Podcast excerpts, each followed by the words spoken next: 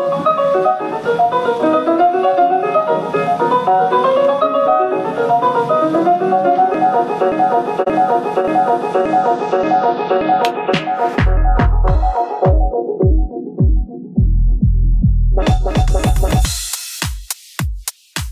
не знаю, кто тут ведет подкаст. А, этот подкаст веду я, Ольга. Со мной моя подруга Милана, и где-то там далеко в Москве есть Влад, он же Дмитрий. Возможно, а, Димитра Влад. Я пока не знаю, но есть шанс, что я тебя буду неправильно называть периодически. Во время подкаста я заранее извиняюсь. Я такой метис. Главное, чтобы слушатели не, не путались. А это будет такая загадка. Не знаю даже, как нас представить толком. Мы вроде как специализируемся в чем-то, но пока не сильно. Влад у нас э, звукорежиссер, но пока еще альденте. А, А пусть Влад сам представится. да, кстати, Влад, представься, пожалуйста, что это я. Ну, а что мне про себя сказать? Как уже было сказано, Альдента звукорежиссер. Торчу по мюзиклам где-то уже года два. Э, Что-то аранжирую, что-то перевожу. Так что вот, такой вот. А, Милана, можно рассказать про себя. Я разрешаю. Я большой любитель музыкального театра. Я э, никак не отношусь к нашей российской сцене, потому что почти нигде не бываю. Но, к счастью, очень много провожу времени за компьютером. И вдохновляюсь именно Бродвеем и театром. Это прекрасное искусство, о котором стоит поговорить. Ну, а я Ольга, и я э, админ в прекрасном паблике под названием «Экстремальный Russian Fandom for Musicals». Именно так транслитом мы и называемся почему-то. Это традиция. Это традиция, да. А, у меня вообще нет никакого профильного э, музыкального образования, но я большой энтузиаст э, именно бродвейской и внебродвейской сцены. И это мюзиклы, это моя гиперфиксация. Я знаю много бесполезных фактов, которые с ними связаны. А, поскольку мы все не то чтобы сильно какие-то критики или суперпрофессионалы, мы будем говорить на человеческом языке, и если кто-то будет называть какие-то странные термины, остальные два человека, скорее всего, будут пр- спросить, пояснить, что это такое. Поэтому надеюсь, что будет нас слушать довольно интересно или, как минимум, э, развлекательно. Ну и первый наш пилотный выпуск мы решили э, начать с обсуждения стартового пакета мюзиклов. Это золотая классика Диснея, э, ренессанс Диснея с какого? С 90-го года или с 89-го? Ну, грубо говоря, с «Русалочки» которая фактически возродила именно анимированный мюзикл. Наверное, начнем именно с нее. Кто-нибудь в детстве смотрел «Русалочку» в сознательном детстве? В сознательном детстве было дело, плюс меня один раз даже потащили на российскую адаптацию «Русалочки», в смысле мюзикл. Я плохо помню, что там было, но помню, что там очень классная была э, Урсула и очень классный был художник по декорациям, потому что такого на моей памяти еще не было, и для меня это стало каким-то открытием. Я не смотрела «Русалочку» в детстве. Я на самом деле о, вообще не угорала в детстве по мюзиклам Диснея. Мой первый мультик был это «Белоснежка. Семь гномов». Хотя это даже не... Ну, это, тру- это не совсем мюзикл, это скорее... муз- Там есть Да. две песни, которые я помню. Я помню лишь то, что там очень красиво пела Белоснежка. И это вдохновляло меня петь, и в этом духе все. Но я не смотрела ни «Русалочку», ни вот какие-то вот такие вот культовые на самом деле произведения. Почему-то прошли мимо меня, но в то же время есть какие-то другие мелкие картины примерно того же времени, которыми я восхищалась искренне, и по сей день их обожаю. Просто что именно было такого э, революционного в «Русалочке»? У Диснея до этого были песни в мультфильмах. Та же «Белоснежка», но там было другое скорее, потому что «Белоснежка» была тогда не фильмом для детей, это было фильмом, в принципе, в кино. Он был цветной, что было для 30-х вау. И фактически там было, было аккумулировано все самое лучшее. То есть там было несколько песен, там была яркая анимация, там были цвета, прости господи, там была магия, принцесса, в общем, все, для всех. И музыка так или иначе появлялась в диснеевских мультфильмах, но мультик, построенный как мюзикл, полноценный, это именно вот «Русалочка». И не секрет, что для того, чтобы добиться такого звучания и именно такой структуры, э, обратились за помощью к прекрасному композитору Алану Менкину и его другу и либретисту, то есть автору текстов, Говарду Эшману которые вместе работали над прекрасным мюзиклом, о котором мы поговорим чуть позже. Вот. И они просто привнесли в «Русалочку» все классические песни, тропы бродвейские. То есть сперва у нас песня, которая задает сеттинг. Она клевая, конечно. Да, Милана просто специально для этого подкаста посмотрела «Русалочку» и не впечатлилась. Да, это, это факт. На самом деле, э, я, да, я посмотрела «Русалочку», поскольку не смотрела ее в детстве, решила как-то освежить эту историю. История, понятное дело, всем нам известная, потому что основана на э, величайшем произведении Ганса Христиана Андерсона в какой-то степени. Неизвестно в какой ну... на самом деле. Да, да, одном из самых известных, так сказать. Да, да, да. И поэтому скорее я просто освежила историю и узнала, что за музыка, собственно, стоит за этим мультиком, почему это так важно для развития музыкального театра впоследствии, и вообще, что такое мюзикл-мультик. Хочется вставить еще несколько интересных деталек по поводу русалочки. Ну, то есть, почему именно так? Почему именно музыкальный фильм? Очень э, хорошо уместно сказали про Белоснежку, потому что э, тут как раз кроется один технический аспектик, на который мало кто обращает внимание. А Белоснежка была выпущена в 1937 году, и, как уже было сказано, больше упор там был сделан на визуальную составляющую, то есть это был цветной мультфильм. И, э, но пока что музыкальные части э, не позв... э, хорошие не позволяла даже техника. Музыкальная часть стала играть большую роль, когда изобрели фантасаунд. Поясняю. А, фантасаунд — это а, система звукового кино с многоканальным звуковым сопровождением. То есть э, инженеры Уолта Диснея в 1940 году для фильма «Фантазия» э, изобрели целую новую систему объемного звука в кино. И э, на практике это оказалось намного более впечатляюще, чем это предполагалось. А, поэтому, когда э, уже был вопрос в том, как снимать русалочку, что это вообще должно из себя представлять, то а, выбор все-таки большей части пал на музыкальный фильм. Да к тому же тогда Менкин засветился, но об этом уже позднее. Не, просто тут нужно именно сказать, что до «Русалочки» Дисней, они довольно-таки сильно бедствовали, можно сказать. Да. Потому что мы привыкли, что они сейчас такой гигантский медиамагнат, и у них в одной руке Звездные войны, а в другой э, руке Мстители, а третьей рукой они вытирают жопу об Мулан. Но... Это было грубо.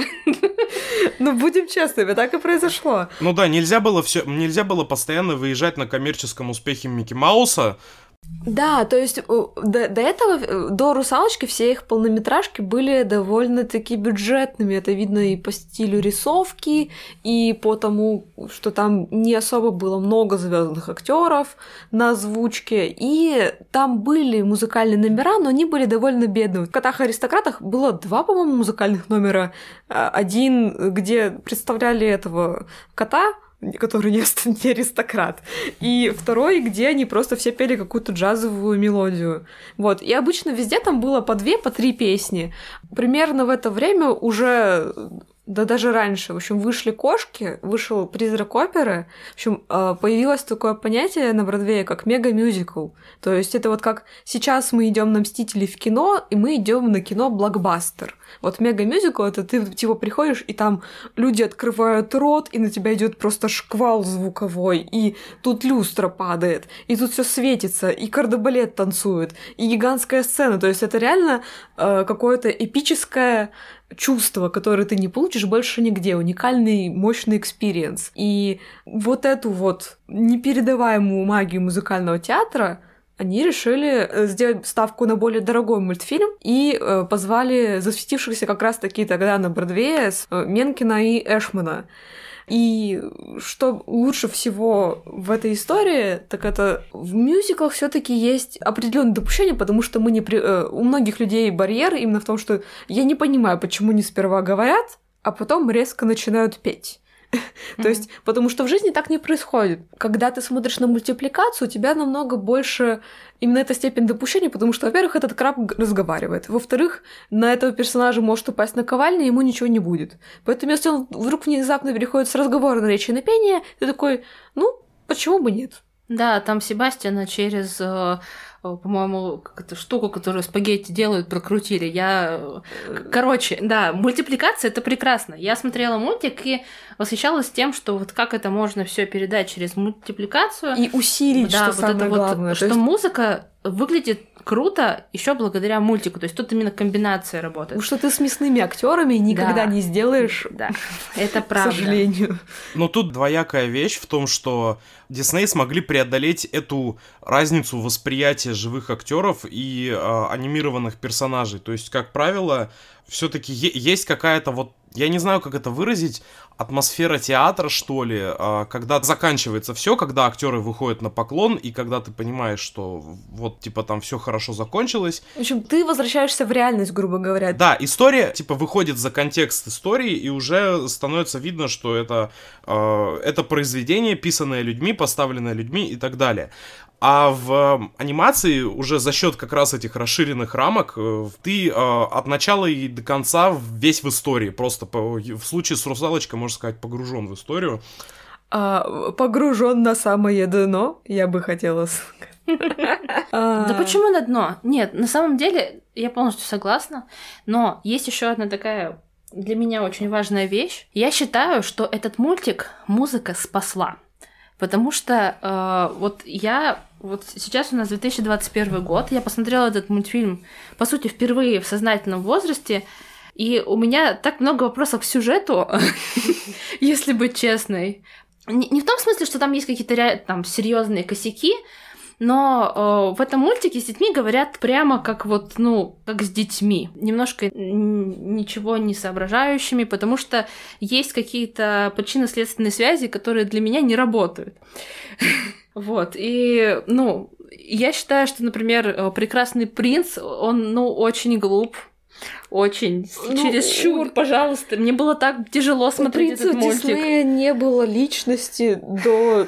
До какого? До Рапунцель не было личности. Как у некоторых принцесс, если честно. Нет, ну в смысле, что типа у принцесс хоть у них хотя бы была какая-нибудь фишка или платье красивое, или зверь какой. Типа, у спящей них... красавицы была фишка сон. Это вот тоже классная вещь. И она была красивая. Например. Вот. Э, да, и спящая. И спящая, да, типа, я при, типа, тут хотя бы у принца есть собака и имя это был большой шаг вперед. Хорошо, да, кстати, собака, я тоже обратила внимание, собака резко человечила его в моих глазах. Тот, то есть, грубо говоря, есть же такое, ну, как стереотипное какое-то видение, что если собака идет к человеку, человек хороший. И вот собака была в восторге от этого принца в течение всего мультика, и такая, ну, господи, ну вот есть явно что-то в нем Нет, хорошее, просто... раз собака это чувствует. Я не помню, как зовут чудовище, ну, у него же есть какое-то человеческое имя, я его не знаю. Какое а... чудовище? А, чудовище. А, красавица да. чудовище.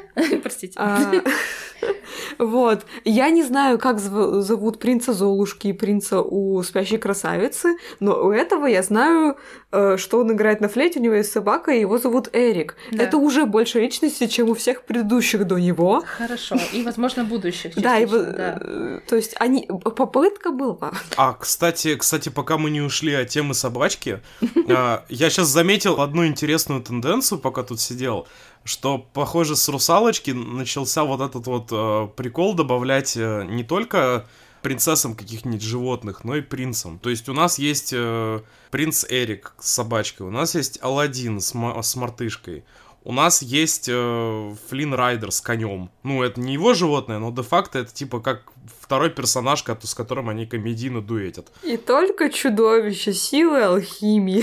Ну, нет, и просто очень интересный ход по поводу добавления персонажу интеракции. Но у него роза. Ну, она не разговаривает. Угу. Не, ну это символы, то есть, э, что они либо контрастируют с личностью героя, либо они являются проявлением какого-то его качества. А, давайте мы поговорим о том, какие вот классические методы именно в «Русалочке» появились из мюзиклов. Влад, ты вроде как хотел нам на саундборде что-то там наковырять. Ты наковырял? Нет? Ну, как, как сказать, на самом саундборде я... Э, это я, наверное, буду уже включать, когда мы будем обсуждать уже магазинчик ужасов, потому что то, что я хотел наковырять, оно напрямую связано с ним. Но в целом, что можно сказать про классические методы мюзикла в «Русалочке», э, очень много вот этих вот характерных... Есть поясняю, есть в мюзиклах, но это уже, наверное, все знают, разные типы песен а, примерно одной темы, и они даже классифицированы. То есть у нас есть песня окружения, которая задает э, тон истории, которая погружает нас в мир истории, примерно знакомит с сеттингом, возможно, знакомит с персонажами. Если же нет, это происходит по ходу действия там, сюжета. С персонажами знакомимся мы индивидуально. А, есть песня I Want, условно говоря, я хочу... Типа, где, где поясняется мотивация главного героя, mm-hmm. собственно. Да. Поэтому, когда русалочка буквально говорит I want to be where the people are, хочу пойти туда, где есть люди, ты такой, ну, она буквально говорит свою мотивацию, но песня хорошая, пускай. Работает. Для да, детей тем более. Для детей работает. Ну, в данном случае такой объясняющий номер это Under the Sea, где у нас там куча морских обитателей, и пузырики, и краб с карибским акцентом э, поясняет, как тут прекрасно живет. И ты думаешь, ну ты и дура, Ариэль, куда ты плывешь? Его, кстати, хотели сначала Растафарианином сделать. Э, ну, это... Нет, его же именно Эшман с Менкиным отстояли как карибского, его не сказать, типа, зачем ему акцент такие надо? Вы ничего не понимаете. Очень, кстати, э, сейчас интересно по поводу вот этого I wanna be where, where the people are, потому что мультфильм был рассчитан все-таки на более детскую аудиторию, и, соответственно, Ариэль там такая любопытная, в, не в меру местами. Она хочет быть э, частью общества, но только не того общества, которое у нее уже существует, а все-таки общество, которое чем-то на нее похоже, но все-таки отличается. И э, Поэтому я считаю, что это достаточно интересный номер. А Under the Sea это просто обалденная зажигательная мелодия. Ну да, и, конечно же, мотивационная песня злодея. Она бывает не всегда, но когда она бывает, это прекрасно. То есть вот прекрасный номер от не менее прекрасной владычицы Урсулы, на которую должны было запасть все разумное население Земли, но почему-то нет. Я, я очень люблю ее песню. Я рада. Ну, ты, видимо, не очень любишь. Я спокойно к ней отнеслась. Она хорошая, она очень важна для сюжета. И я больше ценю вот эту вот это качество песни, потому что а. без нее было бы прям грустно. А потом там есть эта песня в лодке, где они поют. Я не пересматривала «Русалочку» очень давно, и я помню оттуда три песни, и я знаю, что была еще одна, где не в лодке. А там были еще номера, ребята? Да. Да. Вот, понимаешь? Там был прекрасный номер, вот как раз-таки, который меня лично очень сильно потревожил. Потому что у меня какие-то внутренние ассоциации, такие вертолеты, флешбеки с один дома. Я очень люблю один дома, и вот это вот какое-то бессмысленное, необоснованное насилие, которое там в огромном количестве показывается на экране. И есть номер, где э, повар готовит раков а. к столу. И Себастьян оказывается, ну, на кухне, и он за ним гоняется. И в течение всей песни, всего этого номера, они гоняются друг за другом. Конечно, Себастьян, у него там все хорошо в конце, но э, сам вот этот вот э, сюжет меня очень напряг. Я прям сидела такая... Если бы я была ребенком, я бы ненавидела этот номер. Ну, с другой стороны, любят же дети Тома и Джерри. Да, да, да. То есть, ну, как бы это мое сейчас, я так думаю сейчас, что я бы ненавидела этот номер. На самом деле, скорее всего, я бы с радостью на это смотрела, потому что это я очень, думаю, за этим думаю, очень классно я наблюдать. Думаю, ты бы смеялась. Да. Ну, в общем, «Русалочка» стала просто хитом. Она потом перевыпускалась э, несколько раз, то есть они, и они добирали еще денег. И после этого, конечно же, нужно было подписывать авторов на новый хит пока э, куй желез, пока горячо, и пока акционеры снова приходят в компанию. И ребят хотели очень поработать над одной малоизвестной арабской сказкой. Арабская, ну! Да, но им сказали, нет, ребята, у нас тут уже аниматоры накидали идей, про Францию. Не хотите сделать мультфильм про Францию? Они говорят, нет, мы не очень хотим делать мультфильм про Францию. Такие, ну давайте все таки сделайте мультфильм про Францию. И они начали работать над красавицей и чудовищем. Но э, это важно отметить, у них уже были наработки для Алладина. Да. Почему это важно отметить? Потому что, к сожалению, э, прекрасный Говард Эшман, друг, соратник, э, партнер по написанию текстов для Алана Менкина, кончался в конце... Э, В 91 году он да, скончался. 91 года. Ему было 40 лет всего лишь. Мгм. У него была э, сердечная недостаточность, вызванная СПИДом. Да, Он уже встречал премьеру «Красавицы и чудовище» в на больнич- Да, на больничном. Вот, и, собственно, э, там в конце титров можно даже увидеть ему посвящение. Очень трогательно, я считаю, вот. И, ну, фактически, это последний проект, над которым они с Менкиным работали полноценно, как бы, в качестве команды. И э, мне песни из э, «Красавица и чудовище» нравятся намного больше, чем в «Русалочке», если честно. Ну, все-таки уже был какой-то опыт э, работы специфично с э, анимационными фильмами, поэтому Ну, все равно э, Русалочка довольно простой персонаж. Такая наивная девочка, которая превращается в девушку, и она просто хорошая и добрая. Типа, у нее весь конфликт в том, что у нее нет ног, а когда есть ноги, нет голоса. А потом э, гигантскую осьминожицу протыкают кораблем, и все хорошо. А в «Красавице и чудовище» там есть какие-то более, ну не сказать сильно глубже темы, но, во-первых, были более приятная как персонаж. У нее мотивация примерно такая же, как у Ариэль, но она просто как большая рыбка в маленькой луже. Вот. И типа она хочет чего-то больше, чем просто жить в деревне и выйти за тупого мужика, но очень красивого, но очень тупого. Здесь очень интересный момент по поводу того, как э, красавица и чудовище заставляет нас его смотреть. Потому что если у русалочки было примерно конкретное желание, то есть она, у нее была конкретная цель. Я хочу жить с людьми. То Белль просто так и говорит, я хочу чего-то большего. А чего большего, она сама не понимает. И в итоге это что-то большее оказывается для нее и для зрителя отчасти вообще неожиданным, ну не тем, что можно было ожидать э, девушки из провинциальной деревушки Франции 17 века. Возможно, потому что мы просто больше знаем про русалочку, мы читали сказки, мы смотрели другие мультфильмы, возможно, кто-то. А тут какая-то, не скажу, что сильно более самобытная история, но все-таки менее заезженная, наверное, в таком варианте. Там больше каких-то страшных моментов, которые тебя захватывают. Не знаю, в общем, в целом какой-то более крепкий саундтрек. Я оттуда помню, как минимум, по наименованиям все песни. Там тоже присутствует экспозиционная песня, где нам показывают, как героиня живет в маленькой деревушке. Потом она тоже говорит прямыми словами «хочу чего-то большего», говорит главная героиня, потому что все идеальное, все прекрасное просто. Скажи, чего хочешь, и получишь. Возможно, не того, что ты ожидал, но получишь. Вообще, Белль, она, не знаю, правильная принцесса. Я всегда в детстве ассоциировал себя исключительно с ней, потому что с ней гораздо проще себя ассоциировать, чем с той же русалочкой. Не стыдно. Да, вообще, у нее какие-то... У нее, в принципе, какая-то правильная мотивация, мораль, образ жизни, то, что она читает, что она э, там хорошо относится к растениям, Да, но при этом... при- окружающим людям. Самое главное, что она умная, но Да. она не сноб. Да, она достаточно общительная, но при этом и вроде как интроверт, и вроде как э, книги для нее очень много значат. Немножко себе на уме, и все, наверное, на этом. Ну, Ну, кстати, тут э, именно, по-моему, в «Красавице и чудовище» Дисней начинает э, больше упор делать на морализм, на какие-то моральные ценности. То есть, если в «Русалочке» у нас была просто история мечты, то в э, «Красавице и чудовище» поднимаются такие темы, как любовь к родителям, например. То есть, Белль ради свободы отца соглашается остаться в замке чудовища. Мгм. Образованность. То есть, Белль начитанная, че- пусть и воспринимается там как фрик на фоне остальных жителей деревни, а свое какое-то мнение. Она не хочет, чтобы мускулистый качок, пусть он и красивый, пусть он и, там, не знаю, и, и гасконец. Какой гасконец. Ну, Гастон по-французски это из Гаскони. Потому что, кстати, интересный момент, персонажи названы не случайно.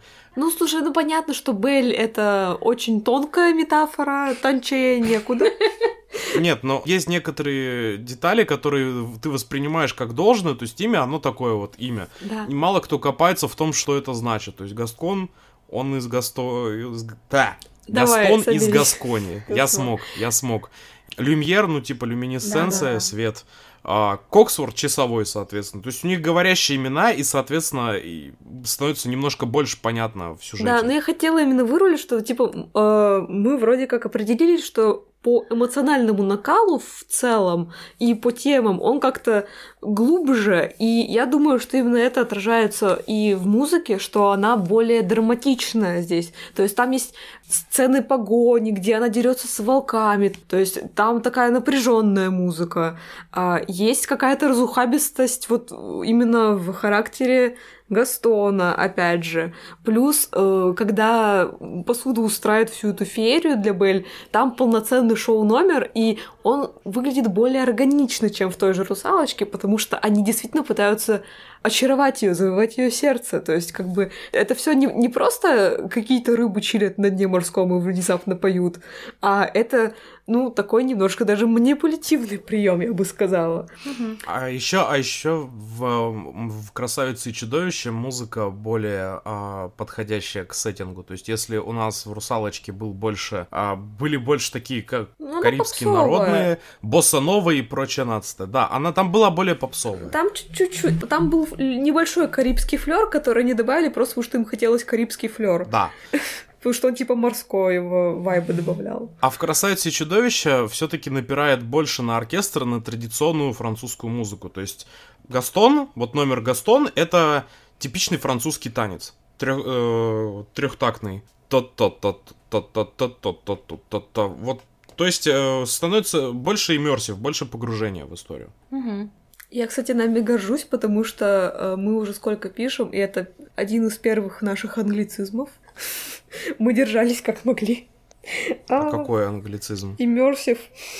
Нет, что-то было еще. Иммерсив.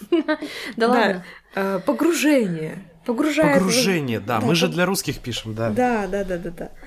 С одной стороны, прекрасный мультфильм был номинирован на лучший фильм года, потому что э, в том году еще не было номинации за лучший мультипликационный фильм года. Как ни странно это сейчас осознавать. Ми- в- 20 лет назад не было такой номинации. Поэтому вот у нас был такой прецедент. Э, К сожалению, э, Говард Эшман, он дожил до премьеры «Русалочки» и ус- успел узнать, то есть к нему приходила вся анимационная группа, рассказывала... Красавица и чудовище. Да, «Красавица и чудовище», она успела ему рассказать, что какой большой успех, они фактически все попрощались, они... И все, собственно, на этом эра короткая Эшмана э, закончилась, но Ну, остались наработки для Алладина. Ну, вообще, он посмертно получил достаточно большое количество наград. Да, он получил большое количество наград за этот мультфильм. И, в принципе, у них и за «Русалочку» был, но вот, э, кстати, «Чудовище» это прям как бы круче были только горы. И поэтому, пока железо было все еще горячее, начали готовить э, третий э, по счету э, хит в золотой коллекции Диснея. Это мультфильм Алладин. Кстати, в песне «Арабская ночь» было изменено начало, потому что э, мусульманская общественность очень возмутилась. Причем я не знаю, как... интернета толком не было. Как люди узнавали про... Может, была фокус-группа, конечно. Скорее всего, да. Да, Да. потому что там была строчка, э, что-то как, как раз-таки про темные арабские ночи, где в подворотнях перерезают горло. Не-не-не, там, там, было, там была строчка, я сейчас поясню. А, and they can cut your ear if you don't like your face. It's barbaric, but hey, it's home. Где типа говорилось про то, что если ты им не понравишься, тебе могут отрезать ухо. Ну, варварски, да, но зато дом. Вот, да. И, короче, люди сказали, вы знаете, могут обидеться. И строчку заменили на что-то, на что я теперь не помню, но наверняка очень family-friendly и нейтральная. А, но, тем не менее, песня «Арабская ночь» а, в общем, из Ладина я люблю три песни. Это «Арабская ночь», это «Принц Али», это тот номер, где Аладдин э, в облике принца шагает с огромным парадом через весь город. Вот. И третья песня. А, Friend Like Me. И все эти песни было, были написаны Говардом Эшманом. Да. Я, да, я, я это узнала Да, уже да. после, но это действительно три моих... Это тоже, я точно так же считаю. Они- Это самые яркие, самые сочные номера вообще. Ну вот, ну и текст там потрясающий. Да, они, они все очень нас... атмосферы. они все очень нас- насыщены, насыщенно окрашены какими-то описательными вещами, хотя очень близко к ним э, One Jump Ahead, это песня, где нам представляют Аладдина, Мгм. она тоже, она, но она именно за счет ритма работает. Там не то чтобы сильно какие-то э, слова меня поражают, но сам номер именно с точки зрения того, как он в анимации работает, как как-то вот этот вот ритм песни складывается с ритмом э, движений э, главного героя. И опять же, я не... пред- То есть каждый раз, когда я слышу про новый лайв-экшн ремейк, я думаю, вы есть вещи, которые люди не могут сделать. То есть, либо там нужна какая-то очень мультяшная техника монтажа, Либо это маска, да, либо это что-то... либо это маска. Либо это маска. Кстати, кстати, между прочим, э, ремейк «Красавицы и чудовища» вышел лучше, чем я ожидал. Это, это так. Не то чтобы он был лучше оригинала, но во всяком случае он был лучше того же «Короля льва», который вышел немногим позже. Ну, а, кстати, вот тут хочу вернуть, э, что э, все сейчас говорят, что вот, машина ремейков Диснея, они уперлись в одну формулу, но если так посмотреть, а, они всегда мыслили формулы. То есть сперва у них были мультфильмы про принцесс, основанные на европейской мифологии и ну, сказках. Потом у них были мультфильмы, мюзиклы их золотой эры. Сейчас у них ремейки этих мультфильмов, но вещи, про которые знают немногие, что до того, как появились лайв-экшн ремейки, почти сразу э, они начали отправлять свои мультфильмы на Бродвей в качестве мюзиклов. То есть обратное движение. То есть сперва у нас Эшман с Менкеном пришли с Бродвея в мультипликацию, а потом пошло движение обратно с мультипликации на Бродвей. И первым их мюзиклом стало именно «Красавица и чудовище» на большой сцене, потому что там было много всяких э, вещей. Во-первых, они не очень понимали, как перенести русалочку на большую сцену, долго не могли сделать. И, если честно, мне не очень нравится э, примерно ни один вариант, как это сейчас сделано, потому что ну, я не могу спокойно смотреть на их хвосты ни в одном варианте. Да, это немножко диковато Это- да, то есть э, там погружение теряется. А тут как бы большие шоу именно номера, очень много всяких спецэффектов, которые э, привлекают людей, ну, именно как раз мега-мюзикл. Э, очень сложная, очень красивая сцена превращения чудовища обратно в принца. Я смотрела кучу этих э, роликов на Ютубе, как это по-разному все делается, вся эта сцена трансформации. Ну и плюс это family-friendly контент для всей семьи, и э, это знакомый бренд. То есть и, э, и сейчас все, э, вся собственность Диснея на Бродвее, она приносит большие бабки. И идет просто годами и э, в нескольких странах сразу. То есть, по-моему, у нас в Питере идет Алладин все еще, если я не ошибаюсь. У нас в Питере идет Алладин. У нас в Питере шел Алладин, насколько я знаю. Но идет ли он все еще? Это большой вопрос. Я знаю, что он был. Я знаю, что он был. Вау. Ну и что еще мы можем сказать про Алладина, раз уж мы к нему вернулись? Я очень люблю мультфильм «Аладдин». Я не смотрела постановку, но э, что касается музыкального материала в мультфильме, то как то, как озвучивал Робин Уильямс, это потрясающе. То, что писали, э, рисовали персонажа, основываясь вообще на нем как на личности, на его мимике, жестах, это отличная комбинация. И мне было очень тяжело смотреть э, современную версию с Уиллом Смитом, потому что, ну, очень трудно интерпретировать и вообще как-то по-своему сделать Ладина. Не Э, знаю. Джина, ты хотела сказать. Господи, я все перепутала. А, вот, Но кстати, суть в том, кстати, что да. очень жалко, что ты не смотрела постановку, потому что а, я смотрела Алладина а, в запись, и что могу сказать? Во-первых, актер, которого я видел в этой роли, э, он вообще ни разу не пытался копировать манеру. То есть, наверное, в фильме как-то люди ожидали каких-то вот знакомых фразочек оттуда, и это накладывало определенное ограничение на Уилл Смита как на актера, потому что если бы ему также дали пр- импровизировать, он скорее бы э, всего... Если бы он был в тех же условиях, в которых был Робин Уильямс, то есть ему давали... Он пытался. Нет, он Мгм. пытался, но в смысле ему при этом у него был какой-то текст, который шел от предыдущей эм, импровизации, которым было вообще не свойственно. То есть, возможно, у него был вот какой-то внутренний актерский конфликт. А, в постановке, во-первых, на номере Friend Like Me там пять джинов. То есть там есть какой-то момент, где он распетеряется, и они танцуют синхронно абсолютно. То есть mm-hmm. это, это прям очень здорово выглядит. И э, у него все, все эти его повадочки, э, примучечки, он э, там такой пухлый мужчина. Э, Джеймс Монро Иглхарт, если кому интересно. Мы начали называть фамилии. Здравствуйте.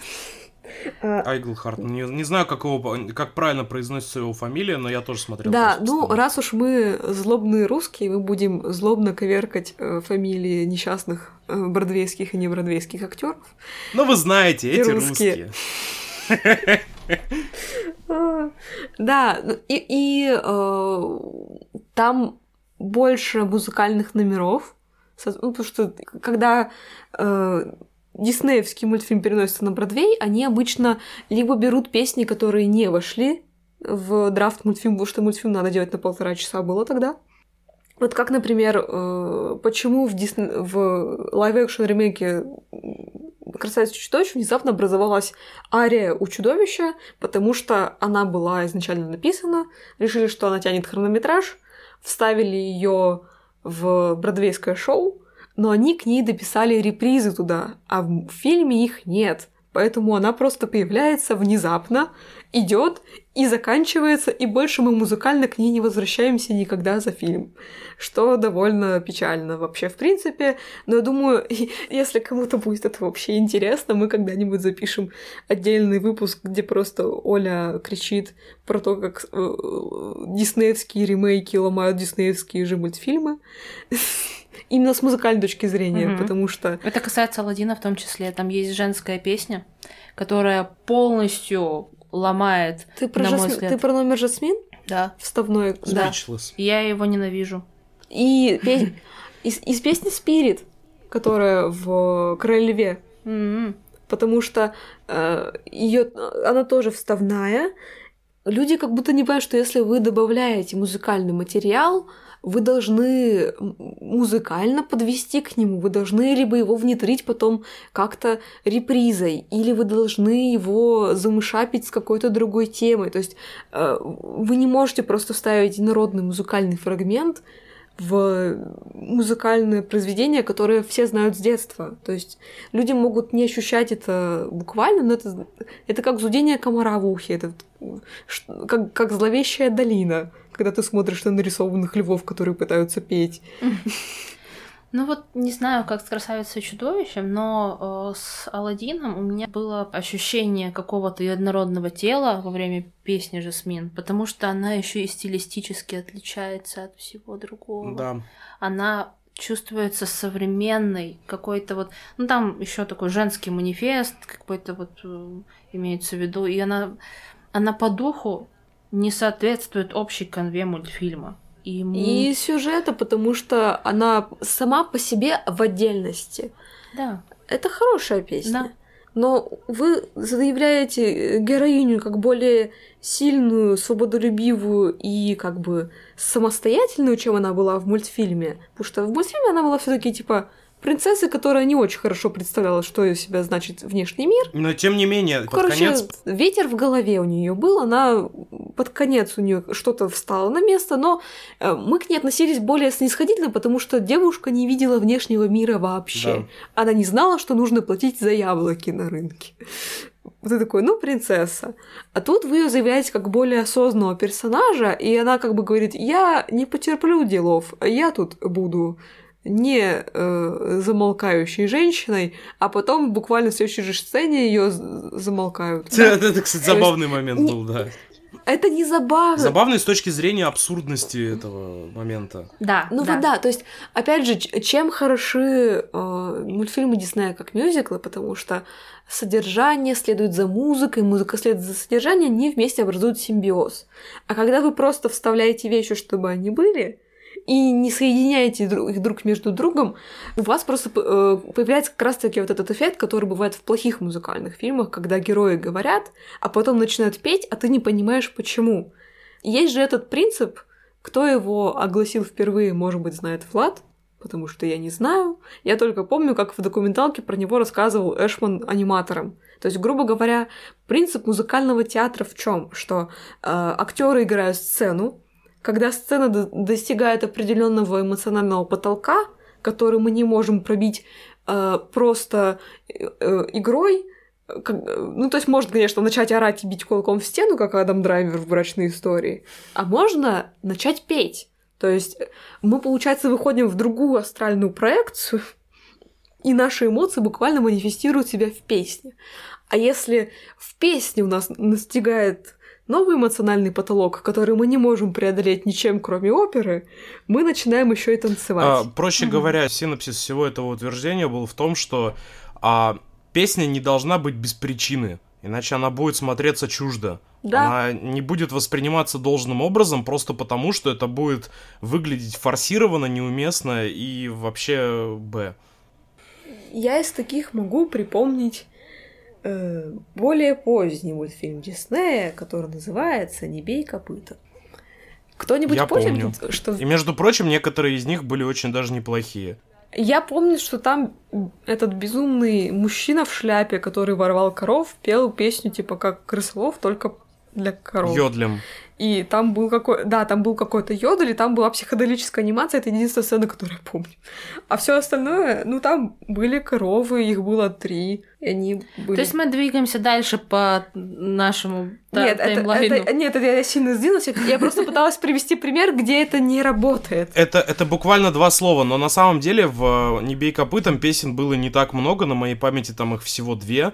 То есть а вторая «Where the sun э, will be sun ever shine again», Ты, и она, кстати, очень уместно ты подходит сейчас туда. на память это сказал? Rain is pouring down like the heavens are hurting. Я помню. Ладно, хорошо. Возможно, не бей копытом это какое-то э, тайное сокровище. Давайте. Ой, это не нет, просто нужно обозначить, что это не мюзикл. Давайте вернем. Да. Давайте вернемся к нашей хронологии.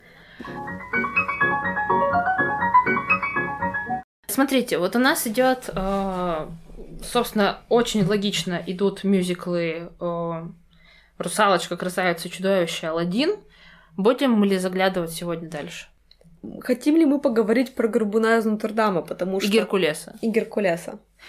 Я хорошо помню Геркулеса, но я не помню Горбуна из Нотр-Дама, хотя являюсь большим фанатом этого мультфильма. В свое время он был для меня таким переломным. Я узнала, что мультики бывают другими. Мрачнее. Да, да, да, гора... тем более диснеевские, что диснеевские мультики бывают разными. Ну, Горбун из Нотр-Дама это такая очень э, экспериментальная вещь, я бы сказала.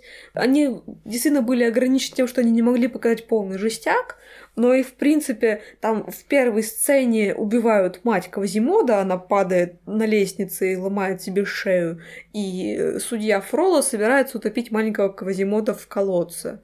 Это довольно жестко. Ну, со старта уже дают нам понять, что мультфильм этот сюсюкаться ни с кем не будет. Да. Вот. а, Просто чем примечательно, это был первый мультфильм после Алладина, где Менкин э, работал уже с другим э, лиристом, автором текстов, э, со Стивом Шварцем. И Шварц так-то мощный чувак. Он потом написал такой малоизвестный мюзикл, как «Злая». Ничего себе А. малоизвестный. Ну, это был сарказм. Это был сарказм. А. Да. Извините. Да, и до этого... Ну, то есть он уже был как бы известным автором, и это то- у них тоже потом был долгий плодовитый дуэт. Но здесь они прямо развернулись, потому что Получается, вот в предыдущих трех э, мультфильмах, о которых мы говорили, «Русалочка», «Аладдин» и «Красавица чудовище», у них есть свои итерации на Бродвее, они с переменным успехом идут.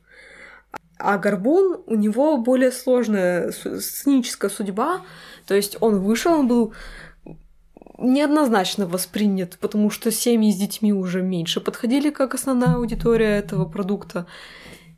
И все равно они попытались сделать из него сценическую адаптацию, и она получилась еще более жесткой, чем мультфильм. То есть там взяли еще больше элементов из книги, а, дописали чуть больше песен, и он прямо стал убрали э, этих горгулей дурацких мультяшных, и у нас получилось, ну, э, ну буквально Нотр-Дам де Пари английская вер... англоязычная версия. И вот именно он никогда до Бродвея так и не добрался. То есть его ставили и периодически ставят, и он все еще формально принадлежит Диснею, но они не ставят на него, например, свой официальный логотип. То есть это такой э, внебрачный сын, которого стесняются. Такой Джон Сноу от мира бродвейских диснеевских мюзиклов. Грустная судьба. Ну, она, она хотя бы есть. Да. Там тоже очень мощная музыка, очень большое влияние церковной музыки, все эти э, хоры католические, страшные, жуткие, которых я боюсь. Вы не боитесь? Нет, я обожаю. Дориме. Итерино топор Дориме. У меня теперь в голове тут мем с мышами, не. У меня с самолетиком, который там бомбы сбрасывает. А, Не, я просто была в. Нотр-Даме, я слушала там, о, собственно, местную музыку. а, Очень мес- красиво. м- местную. Ну, местную. Я Ну, зашла ну, вы знаете. музыка. Ну, вы знаете, это ну- нотр-дамская местная музыка. Ну, я зашла внутрь, там красиво играла музыка. И это было так круто. И я прямо так вдохновилась на какие-то хорошие В общем, суть вещи. в том, что Горбун страдает именно из-за своих тональных несоответствий, потому что, с одной стороны, у нас очень мощная, очень драматическая история, а с другой стороны, такие, а, у нас же мультфильм для детей, давайте вставим пердежную шутку с, горгу- с Горгоной, а потом у нас горит город, и сцена штурма Нотр-Дама, когда у нас просто Квазимода бьет веревку об стену, и люди бьются об стену и падают вниз в горящее нечто. Я такая думаю, ну, наверное, с ними будет все хорошо, да? И потом такой, нет, не будет. Но тут еще очень сильные эмоциональные качели и тональные качели, особенно в сцене с Фрола, где вот как раз его забирают, ну, можно сказать, прямиком в ад нафиг. И а, а потом у нас вроде как все снова окей, когда в оригинале там было и в, и в адаптации, нужно сказать, не, не буду спойлерить, но а, вы, вы можете не ждать хэппи-эндинга от оригинального Нотр-Дама де Пари, как и от э, постановки. Ну, Я думаю, Гюго никого не удивил в этот раз, потому что Нет. где у Гюго был нормальный Ну, мы же говорим о мультике. Ну, в смысле, Ну, нет, он, он говорит, он- нет, ну, он говорит именно, что, типа, если вы читаете книгу, Ну да. вот, ну, Да, кто- если вы кто- читаете... Кто бы знал. Если вы читаете книгу, то там э, не, не какие-то там веселые номера, не номер мечтаний Квазимода, там, там просто вс- всю книгу и далее, далее вообще. О, и там э, будет очень много про архитектуру. О, Если- это мы любим. Да, это мы любим. Ладно, ну вот что еще важно сказать. То есть у нас, получается, русалочка была такая попсовая с некоторым налетом, налетом карибов. Потом у нас была классическая оркестровая музыка в «Красавице чудовище». Потом у нас заигрывание с восточной музыкой в «Аладдине». А, и здесь у нас э, именно классическое, ну, в общем, обращение к церковной музыке очень сильное. То есть э, Духовная Менкин, такая. да, то есть Менкин каждый раз а, несмотря, то есть у него есть определенный узнаваемый стиль, но он как такой музыкальный хамелеон немножко поворачивает шкалу на своей, не знаю, на своем музыкальном э, пульте, вот он такой типа, а сейчас мы выкручиваем все серьезней и серьезней и серьезней и серьезней. А сейчас мы выкрутим в древнегреческий хор. Нет, это будет госпел. Да. И мягко, таким образом, мы подвели к еще одному произведению. Зацени подводку. А я оценила вообще очень круто. Я очень люблю мультик Геркулес. И э, то, какая там музыка, мне нет слов описать, насколько сильно я люблю музыку в этом мультфильме. Ну, я думаю, для русскоязычного зрителя это было первое знакомство с госпелом вообще. Да. Потому что, ну, это очень именно американская фишка. И мне очень горестно знать, с одной стороны, что для большей части американцев все, что они знают про древнюю Грецию, древнегреческую мифологию, исходит из, мультфи... из мультфильма «Геркулес», потому что они реально считают, что э, Гера его мать, и Зевс отличный батя, но в целом... Нет, на самом деле мультики дофига неточностей всяких, э, в том числе, там, не знаю, на Олимпе присутствуют не те боги. Но Там есть какие-то вот прямо такие, я уже сейчас не помню, но есть какие-то такие существенные неполадки. Но, кстати, с э, оригинальным материалом в контексте мультфильма, то есть как, как муль, мультсериальную мульт-адаптацию а, я сейчас говорю не про мюзикл по большей части, а uh-huh. про мульт именно адаптацию а древнегреческой мифологии они достаточно умело обыгрывают все темы, ну потому что если вставить а, оригинальные, оригинальные мифы, там будет что-то похлеще Горбуна из Нотр-Дама, ну, а, откровенно, потому что греки любили трешак. Греки, греки обожали трешак. Грекам нравилось вот все это вот ты, тыры-пыры, золотой дождь, э, змею придушил и так далее. Ну, и, а, и, это, и это немножко не та аудитория была бы, на которую рассчитана. А тут у нас более такая история со своими клише, конечно, там тупой качок, к примеру. Ну, он умнеет, конечно, к концу фильма, но поначалу. Нет, э, Геркулес по факту это спортивная драма. Да. Точнее, это, это такой типа роки, только госпел мюзикл. А еще давайте мы просто сейчас сделаем такой, как это, да, уважуха Дэнни Девито, потому что это был первый мультфильм, да. в котором я услышал Дэнни Девито, и когда я дуплился, что это он, я немножко так это об обалдел, потому что я не ожидал от э, мужика из мема And Anywhere Started Blasting. Короче говоря, я начал шмалять прям об обалденного исполнения вот этого вот ментора Филактета. Да. Ну, я не смотрела в детстве большинство, на самом деле, диснеевских мультфильмов больше одного раза, потому что это была эпоха кассет, потому что я стара. И не только душой. А, и, грубо говоря, не, не было никакой диснеевской классики, и все мультфильмы с Забугорна я смотрела в гостях. Да, да, так тоже бывает. Я смотрела в гостях, либо по телевизору, и я не прониклась историей совсем. Но музыка мне понравилась. Мне почему-то казалось, что она не совсем подходит к этому, э, к этой истории. То есть мне почему-то было ощущение, что вот музыка отдельно, а мульт отдельно. Ну, не знаю, у меня не было такого ощущения. Я согласен с тем, что не было такого ощущения. Музы, которые рассказывают нам всю эту историю, являются проводниками в мир, который создан для, для этого мультфильма, мне кажется, специально, потому что по-другому это никак не назвать. Это не тот самый мир мифов, который мы знаем, там, не знаю, по школьной литературе. Это именно мир, который создан для этого мультфильма. И все как-то очень складно, а также у нас есть Аид, которого, самый харизматичный злодей, лишили который... песни именно из-за этой рамочной композиции музыкальной у нас получилось, что в фильме поют только музы, которые за кадром.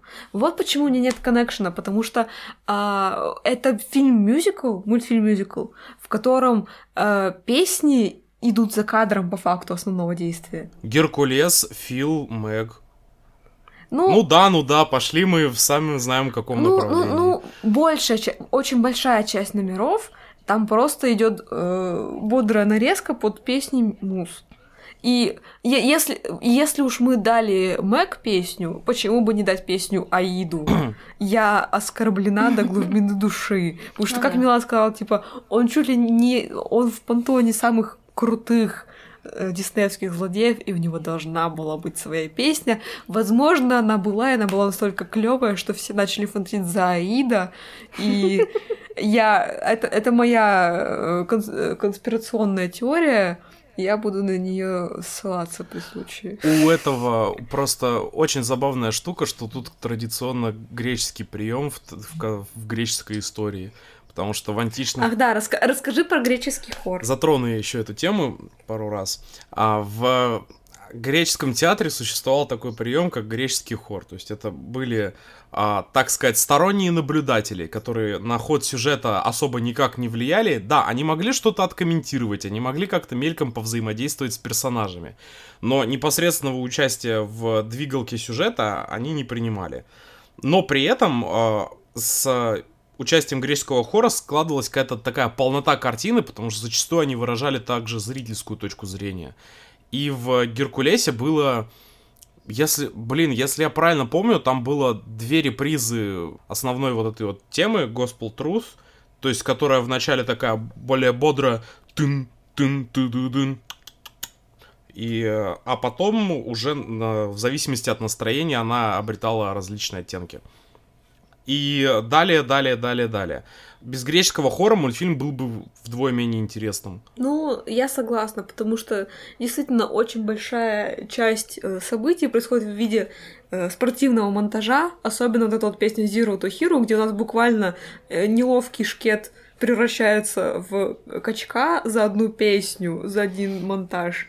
Я такая, а простите, это было путь, это был путь становления героя, он теперь у нас будет такой всегда. Он за две песни стал э, героем, поясню. Первая, это которая One Last Hope, это филактетовская, когда он тренируется, uh-huh. опять же, спортмонтаж. А вторая, это когда его уже признают как героя общества. Это, это уже Zero to Hero. Угу. Ну, собственно, да. Все равно очень быстро.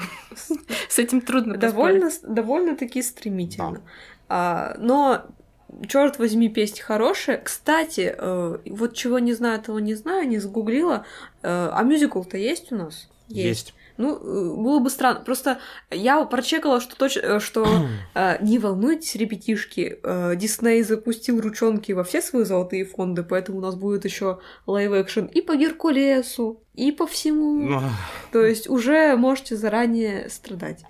А... Ну, вдруг повезет, вдруг да. будет Там, клёво. кстати, кстати, есть, э, по-моему, даже песня у Аида, по-моему, она называется Cool Day in Hell. Блин, типа, надо... Крутой надо, день в аду. Надо заценить, ребятишки. И, репри... и реприза этой песни, так что... Вот, вс... блин, слушайте, мне придется посмотреть, что там... Исправ... Дисней, Дисней такой, ну, ну... Что же я старый натворил? Нет, это, знаешь, это сраная DLC, без которого нельзя играть в игру. Вот что это такое. Типа, а если хотите полную версию, то заплатите, сука, за сраный билет на Бродвея и билет на Бродвей. И вот тогда вы сможете посмотреть на полноценную версию этой истории. А, и о спортс просто какие-нибудь, я не знаю. Да, да, да. Ну, буквально. Дисней. Делаем коммерческую выгоду из всего. А, так, ладно. Не будем о грустном, да. Нет, мы будем сейчас о грустном. Покахонтас. Серьезно, мы идем дальше?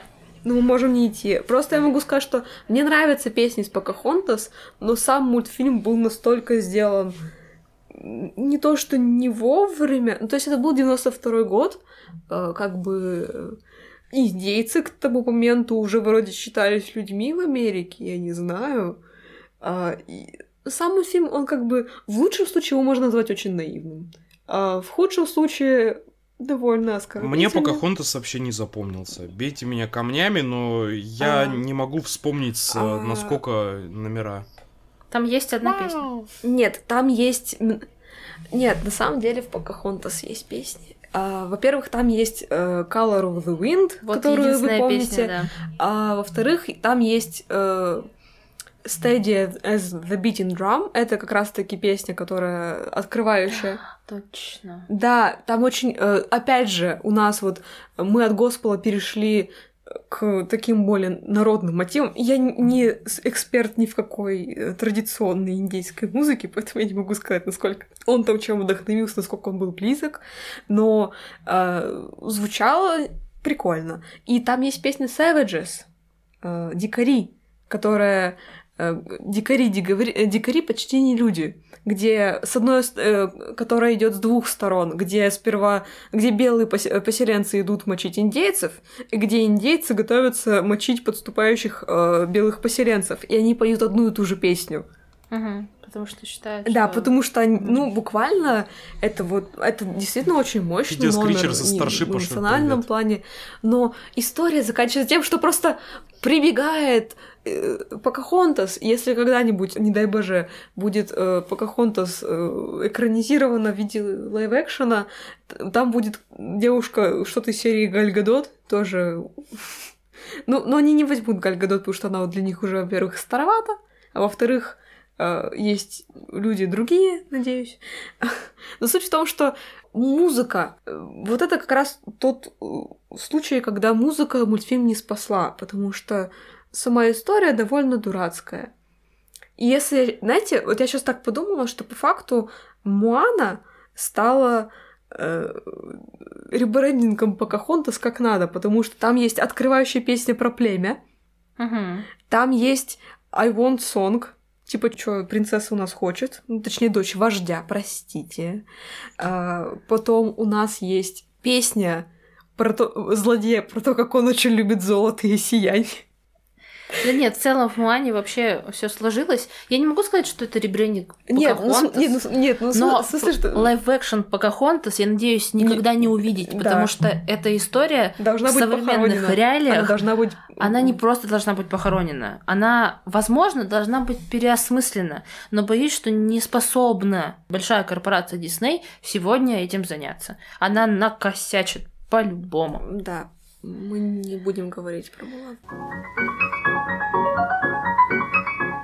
Можно поговорить про истоки от всего этого дела. А, ты, Да. про, ты про совсем истоки? Ну да, вот, конечно, к этому все ведет. да, ну, в общем... Вы, вс- те, кто наверняка набрел каким-то образом на этот подкаст, знают все мультфильмы, которые мы сейчас перечислили, потому что, скорее всего, вы росли вместе с нами, ну, В одно и- время. да, в одно время, и эти мультфильмы э, мы не то чтобы спойлерили как-то сюжет и так далее, но все эти истории достаточно популярны, чтобы вы понимали, о чем мы говорим. Но Вот. есть одна очень классная Необычная. Влад, давай, ну, от тебя эпитет. Мягко говоря. мягко говоря. Ну, в общем, есть одно произведение, к которому э, приложил свою руку не только Ал Менкин, но и Говард Эшман. Да, собственно, э, как говорится, нам нужен э, мультфильм про принцессу русалочку. Она будет очень милая, нежная, петь про добро и счастье. Кого мы возьмем? Ну там чуваки написали мюзикл про инопланетное растение убийцу. Я думаю, они подойдут. Да. Откуда росли ноги? Почему эти прекрасные люди стали писать э, музыку и тексты для Диснея? На самом деле, в какой-то степени загадка, но в какой-то степени как раз-таки и ответ, потому что э, прекрасный мю- мюзикл. Про э, растение убийцу вообще-то э, сломал весь Бродвей и стал мега популярным. Именно поэтому. Его очень долго не хотели ставить на Бродвее. Конечно, Очень долго. Да, ну потому что, чтобы было понятно, то есть и э, Брод- Бродвей и офф-Бродвей — это театр может вообще не находиться на Бродвее и быть бродвейским, потому что он в бродвейской лиге. А, и еще это зависит от того, сколько в театре, например, мест. И э, бродвейских театров всего, по-моему, в районе 27, типа их очень мало, и там очень дорогая аренда. И чтобы поставить там шоу, вы должны быть железобетонно уверены, что ваши вложения отобьются. Поэтому всякая рискованная штука, она происходит обычно за пределами Бродвея, и если она там набирает популярность, ее уже вот в большой серьезный театр ставят. Да. И магазинчик ужасов не был а, вообще ни разу не рискованным вложением средств. Я надеюсь, Влад, как главный энтузиаст, сможет нам немножко рассказать про э, как это вообще произошло, почему из трэш-фильма 52 года 60-го. появился мюзик. 60, про- 60. прости, да, 60-го, да, а, появился мюзикл. Ну, уже правильно сказали, что это было очень рискованным вложением, просто потому, что у него был очень специфический первоисточник. А в 60-м году маститый режиссер такого тр- трэш-кино категории Б э, Роджер Корман снимает буквально за два дня в одном павильоне фильм, чернушную комедию под названием «Ма- «Магазинчик ужасов» или «Маленькая лавка ужасов», адаптируйте как хотите. Там были, э, так сказать, фарс, черная комедия, еврейский юмор и элементы пародии. То есть у главного героя там есть ипохондрическая мать, ал- алкоголичка, которая пихает лекарства абсолютно во все, включая еду. И э, я не представляю, каким образом Менкин с Эшманом пришли к идее, хм, какой бы сюжет взять за основу мюзикла. Ну, я тут кинцо одно смотрел. Да, э, смех смехом так иногда и бывает, потому что ты начинаешь с другом разгонять за что-нибудь, а потом разгон становится слишком серьезный, и вот вы уже пишете мюзикл. Да-да. Но э, надо, надо сказать, это чуть ли не одна из самых удачных, если не самая удачная адаптация кино в мюзикл. Потому что насколько э, сложно неподготовленному зрителю посмотреть первоисточник, настолько легко и, так сказать, органично смотрится мюзикловая адаптация.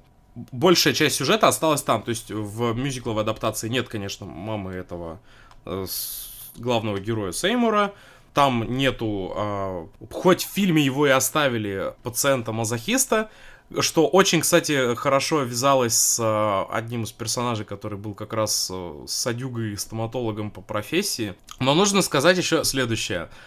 Магазинчик ужасов, он очень сильно в свое время поднял а, непрофессиональную индустрию мюзиклов, открыв многим актерам дорогу в будущее, потому что он был сравнительно простым в постановке, что был очень небольшой состав, то есть актеров там всего было 8, а дальше там уже как режиссер захочет. И, ну, не считая, конечно, там звуковика, световика и э, ансамбля. Чем примечателен магазинчик курсов? Тем, что, по сути, во всех последующих практически э, мюзиклах и диснеевских мультфильмах Менкина можно найти, так сказать, отсылки на магазинчик ужасов. То есть Поясняю, что я сейчас имею в виду. Есть э, такая штука, как почерк. Uh, у композиторов почерк проявляется в каких-то там стилистических особенностях или приемах, к которым он наиболее часто прибегает. И uh, у Менкина это сейчас начну перечислять. Греческий хор. В магазинчике ужасов это было первое место, где Менкин задействовал греческий хор, и он выполнял примерно тот же функционал, что позднее выполнял в Геркулесе. Ну тут нужно пояснить, что греческий хор это не значит, что это госпел хор. Да. Или что это именно классический какая-то ария. Э, в данном случае это такой как, как бы это назвать? Дувоп. Как назвать? Это, это дувоп, да, это дувоп, дувоп, который был большей частью основан на э, женских группах 60-х э, годов. То есть мюзикл, по сути... Именно нужно пояснить, что не просто женских группах, так скажем, чернокожих женских группах. То есть это обычно да. трио или э, четверо девушек, которые поют очень сильно в гармонию. А, то есть угу если кто-то тащится по музыке 60-х, вы наверняка слышали очень много вот таких вот... Э, да даже вот мистер Сэндман тот же самый, по факту это же, ну, такое... Пум. Кстати, очень есть стилистически похожие номера в в нем. То есть есть там номер Даду, где, по сути, э, на заднем плане просто вот этот классический дувоп, э, дувап или как его ну, по-английски так это называется, просто по-другому это не описать. Девушки исполняют э, роль такого зада- задающий ритм, то есть у них все реплики это Дару, но это опять же прикольно связано с происхождением Делопа, потому что все эти э, женские группы, очень многие, по крайней мере, образовывались из девушек, которые очень долго пели на бэк-вокале у какого-то исполнителя. Угу. Тогда только-только начали раскручивать именно женщин, э, женские коллективы вот, как отдельных исполнительниц, то есть меньше было до этого ярких имен, и поэтому вот э, возможно, они здесь иногда назад отходят, а иногда э, превращаются в полноценных персонажей, что, мне кажется, очень прикольный такой прием. То есть они фактически такая... Они и являются четвертой стеной, и одновременно ломают ее иногда. Да. Э, они взаимодействуют спокойно как со зрителем, так и с персонажами. То есть они могут э, высказать свое отношение к ситуации героям, а, а также они могут э, так вклиниваться в ход повествования и рассказывать какие-то детали зрителю они, по сути, ничем особо и не привязаны там. То есть они э, это неотъемлемая часть, но при этом она спокойно существует как в нашем зрительском мире, так и в мире этого мюзикла. И далее, очень-очень интересно заметить, что некоторые образы, некоторые музыкальные именно образы героев э, в будущем, они были основаны на как раз на персонажах э, магазинчика ужасов. То есть у нас в магазинчике ужасов есть персонаж Одри Фулкарт, такая скромная, наивная девушка, которая просто хочет э, убраться из э, нынешней помойки под названием Скидроу куда-нибудь подальше, где там люди живут нормально, где все классно, и по сути ничего такого сверхъестественного не, не желает. А, и очень интересная штука скроется как раз в ее песне Somewhere That's Green, потому что если ты послушаешь а, буквально там кон- э, окончание строчек, то есть Far from Skid Row, I dream we'll go somewhere that's green.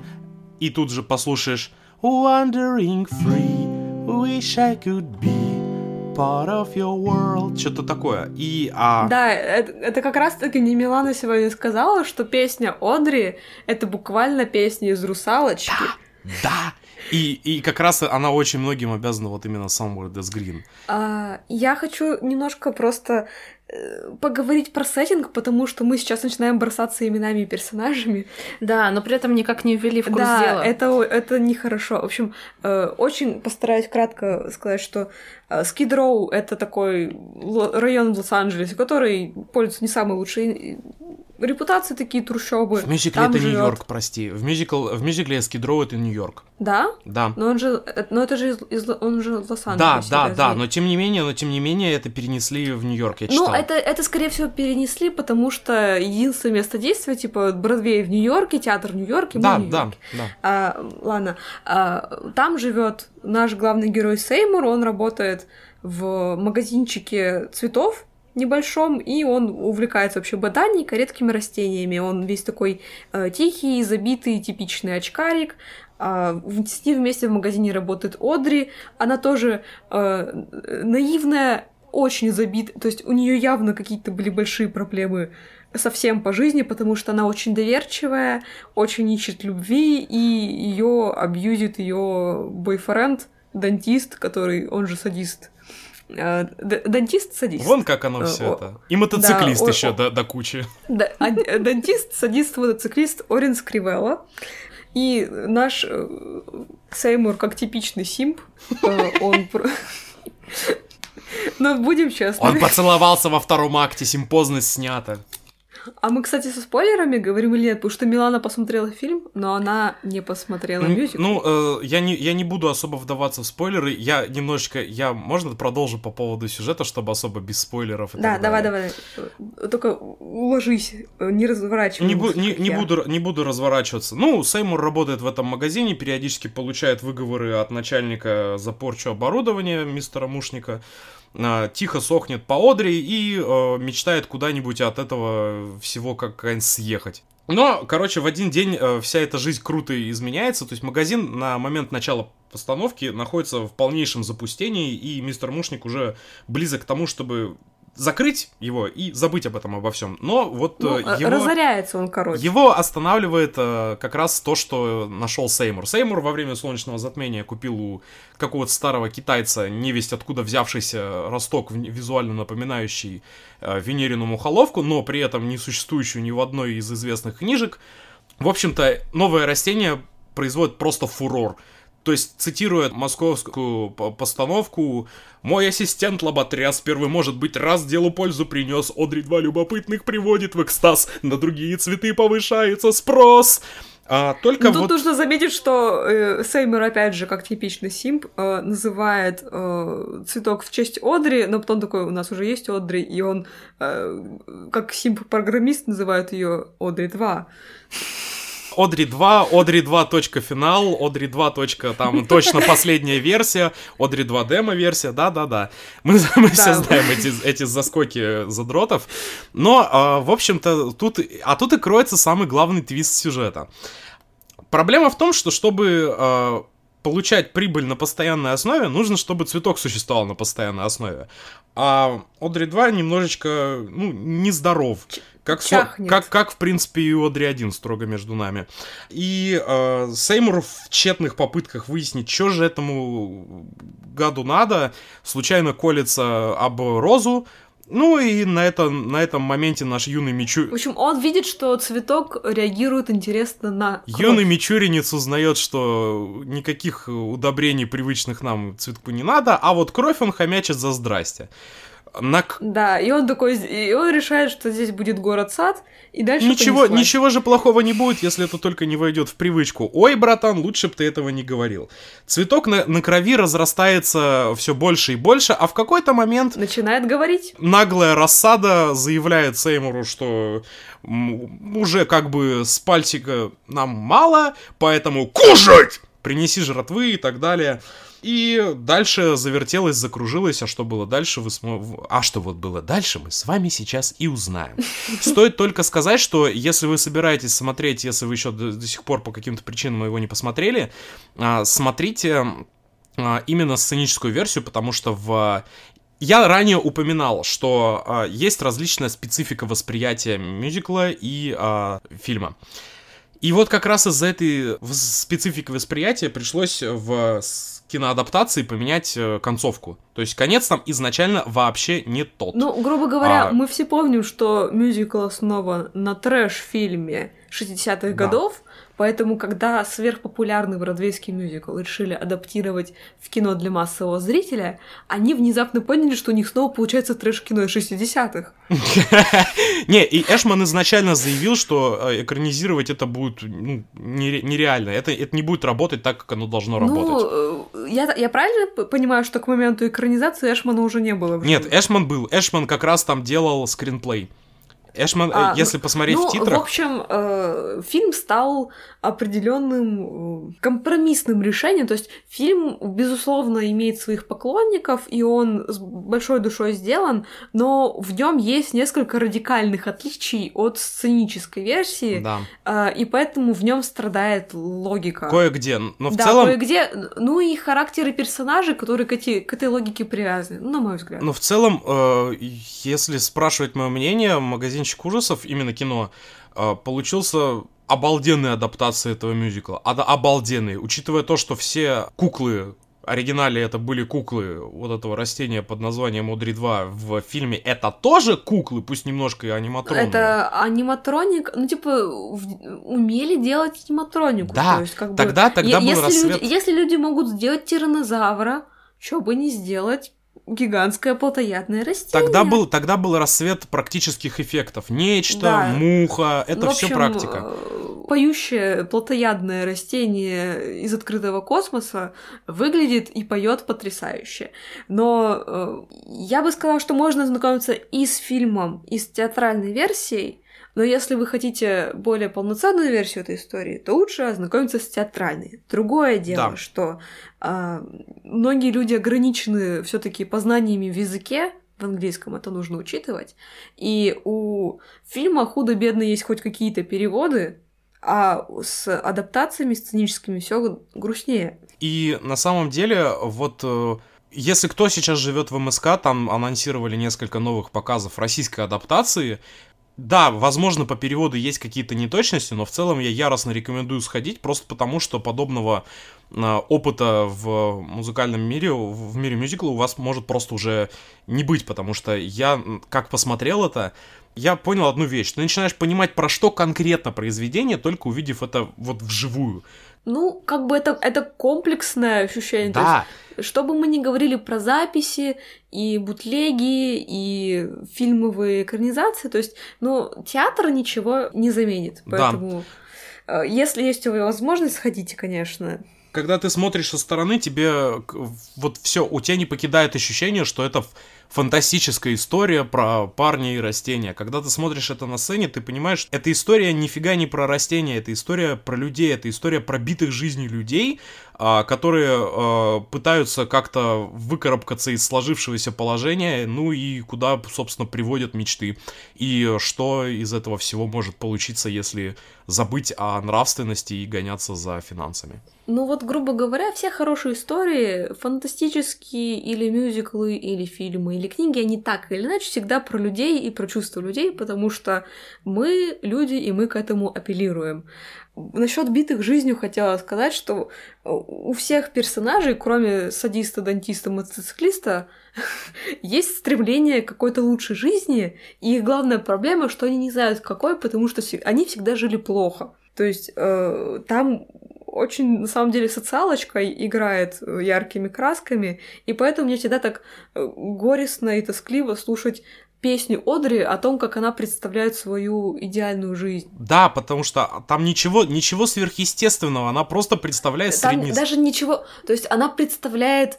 э, Это даже по словам слышно, что авторы специально заложили такую... Не то, что авторы ограниченные. Эшман вообще гениально вернул все, по-моему, существующие на тот момент бренды, которые были в лоу-кост Америке. В общем, представление Одри об идеальной жизни — это самый минимум. Это прожиточный Это даже не минимум. середнячок. То есть это, это просто что-то на одну ступеньку выше нищеты. И, кстати говоря, э, не- не- небольшое отступление от Одри, это все, этот мюзикл апеллирует не только к э, не только на ассоциативный ряд, но он и прямым текстом говорит, что этот мюзикл это обращение, это крик души ко всем зрителям, потому что тогда э, в 1984-м цвел и пах э, вещевой фетишизм, то есть, когда лю- люди бездумно гонялись за деньгами, скупали все, что видят и так далее. По сути, месседж-то всего этого, что вы, ребята-то гоняете, но вы про, э, про себя, своих близких и про все прочее, это, вы это все-таки ставьте в первую голову, а не во вторую. Ну, да, что типа, что люди, ослепленные бедностью, э, они не видят будущего никакого для себя, и вот буквально какие-то вещественные блага для них становятся поворотным пунктом для того, чтобы совершать иногда самые отвратительные Да. вещи. Вот. Просто мы так сейчас серьезно углубились, а на самом деле в мюзикле очень веселый, э, Да, вот трагикомический в, том, в том-то в прикол, что несмотря на то, что история сама по себе, она как муха. Она местами страшная, но по большей части она грустная.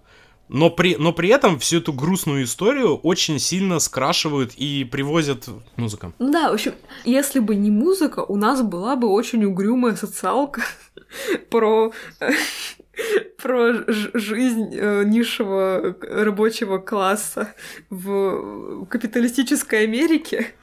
Но вот этот вот sci-fi элемент с инопланетным растением и музыка, они добавляют этому всему. С одной стороны, они усиливают вот это вот накал страстишек, а с другой стороны, они вводят в это какое-то дикое бесогонство. Песня дантиста. Да. Это дикое бесогонство. Очень хорошо, кстати, есть в Америке такой э, термин, как aged well, что можно перевести как хорошо сохранился. Так вот, магазинчик курсов, несмотря на то, что большая часть юмора вертится как раз вокруг э, 60-х, он очень хорошо сохранился, потому что там а, остались такие же темы, как, к примеру, вот это вот, помимо основной погони за богатством и все, всему прочему, там осталось, например, очень интересное, это не сразу заметно, но а, есть там номер под названием а, «Позвоните лучше утром», «Callback in the morning», где очень хорошо иллюстрировано а, взаимодействие обслуживающего персонала с а, покупателями.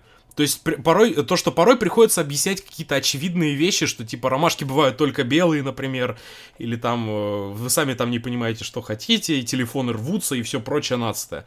То есть э, какие-то вещи там, над какими-то вещами там можно поржать и сегодня. С успехом. Это точно. Нет, я вот я посмотрела фильм, я поняла, вот вы говорили про постановки и про то, что вот смотреть постановки, но фильм это идеальное просто идеальный материал для ознакомления с мюзиклом, потому что Да. там в целом есть все, что нужно хорошей истории. Да. Там есть главный герой, с которым ты можешь себя ассоциировать, есть любовный интерес, есть спорный персонаж, Это кто? э, мушник. М. Есть спорный персонаж, есть э, как бы такой карикатурный злодей. О, господи, вот если вам нравятся классические э, диснеевские злодеи, вы будете в восторге от Орина Скривелла, который у нас проходит в подкасте под кодовым именем Садист, Дантист, Мотоциклист, а, потому что это первородное хаотическое зло, которое абсолютно наслаждается собой, и он в своем элементе, он просто, он нашел для себя идеальную профессию, о чем и поет. Персонаж Орина на самом деле немножечко более сложный злодей, чем мы его думаем, потому что просто потому что если э, по поводу какого-нибудь Аида, если по поводу какого-нибудь Шрама, по поводу какой-нибудь Урсулы можно однозначно сказать, что вот это вот отрицательный персонаж, то по Орину Скривелла э, с именно я сейчас говорю именно про постановку. э, в первые минуты появления ты даже не скажешь, что он злой. То есть он абсолютно нормальный для э, всех, ну, типа, для всех, э, с кем он общается, ну, помимо, кроме пациентов, конечно. И Одри, которую он абьюзит просто как... Пока дело не доходит до Одри. И здесь очень-очень тонко и очень... Эм, с... Я не знаю, насколько уместно здесь сказать со вкусом. Очень тонко, очень точно и очень правильно иллюстрировано а, как раз вот эта вот проблема домашнего насилия, потому что у него есть буквально одна сцена, это забегая немножко вперед, буквально одна сцена, где он впервые встречает Сеймура. И с Сеймуром он общается так, ну, в духе своего этого матча, то есть он его так приобнимает, тычки ему там такие, э, типа, дает, он дает ему даже какие-то полезные советы, что, типа, пацан, ты, ты, ты, чумба, бери эту штуку, сматывайся отсюда к Божьей матери, и все, и будет тебе счастье. Но при этом, когда Одри захотела, э, захотела заговорить, происходит диалог примерно такого. Саймур у нас очень преданный. А вам, наверное, давали слово. Ой, извините. Извините. Кто? Доктор. То есть это просто... Ба! Для меня это было выносом мозга. Особенно на фоне вот этих всех классических диснеевских историй, когда ты смотришь на что-то, что отходит, и такой ба! Какие люди. Ну, я могу сказать, что как бы что прикольно в Орине, обычно злодеи пытаются дать какую-то мотивацию. Вот шрам обдили в детстве, что вот он правителем не стал, и у него какой-то шрам через все лицо, и вся жизнь, короче, сразу как-то не так пошла. У Аида тоже его семья обидела, а Орин просто такой, мне нравится, когда люди вокруг меня страдают. Я в восторге от себя и от своей жизни. И у него нет другой мотивации. Вот просто человек нашел себя. Он стал дадистом и каждый день просто просыпается и с удовольствием идет на работу слушать, как люди орут под э, его руками. А, а то, что... Кстати, а то, что у него и в домашней жизни это проявляется, ну вот это уже побочечка. Кстати, очень э, большой совет, если будете как-то добавлять альбомы, добавьте обязательно альбом 2003 года, в том числе потому, что там добавлено несколько вырезанных песен в исполнении как раз Менкина и Эшмана. А, это, погоди, это альбом к фильму или это альбом э, Это альбом к постановке 2003 года. Там есть э, песни, которые вырезали, но при этом у них есть несколько очень э, за забавных деталек, которые как бы показаны другим образом, но при этом в оригинале они более прямолинейные. То есть там есть песня I Found a Hobby, как раз про то, как Корин поет, про то, как он решил стать вообще этим дантистом. И там буквально есть строчка про то, что когда он впервые увидел насилие, он словил стояк. И... Вау. Есть, там есть песня, там есть песня Одри The Worst He Treats Me, где она говорит, что, э, что чем хуже он ко мне относится, тем больше он меня любит. И, ну, как и... говорится, бейте бабу молотом, будет баба будет золотом. Будет баба с золотом. Это как бы это не только у нас, видите ли, э, или, э, и классическая бьет, значит, любит это... Адепты ББПЕ были всегда и везде. Ну, собственно, класси... классика патриархата. Ну вот сколько вот и Влад не говорил о том, что Орен вроде как сложный персонаж, вот в фильме я не могу сказать, что там это все так кристально прослеживается. Он прямо злодей-злодей с самого начала для меня был, потому что нам его презентуют за кадром. До того, как он появился, нам уже говорят, что Э, он бьет свою девушку, и меня лично поразила фраза, которую она сказала, э, было бы чудом, если бы он ну, перестал меня бить. Я столько сэкономлю на слабительном и бинтах. На, на, на, на йоде и бинтах. Но у меня было в переводе слабительное. И я, я прямо... Я, вот это поворот. Может, переводчик говорит, что нет страха за Я не знаю, что имелось в виду, но я так долго думала об этом. Меня так поразила эта фраза в переводе, что я такая, вау, что имелось в виду? Тут, кстати, много вариантов. Прям дофига. Но э, для меня это стало таким ключевым поворотом, если если для нее важно, что она сэкономит на таких безумно важных для нее вещах, э, то он не ну, он явно садист какой-то совершенно злодейской натуры. И э, во время просмотра, ну вот я очень это хотела сказать, у меня э, был один вопрос. То есть я посмотрела фильм, и у меня не сложилась картинка с одним очень важным фактом. Э, это спойлер, поэтому сразу предупреждаю. Да, это идет дальше по сюжету. Он, я, у нас есть момент, когда э, мушник, прекрасный владелец цветочного магазина, Догадался. да, он увидел э, сцену э, расчленения дантиста. И таким образом что-то нужно было делать Сеймору с этим. Ну, в общем, мушник становится жертвой нашего плотоядного растения. Но дело в том, что нам дальше никак... Дальше просто идут кадры того, что Сеймур становится главным лицом этого магазина каким-то образом.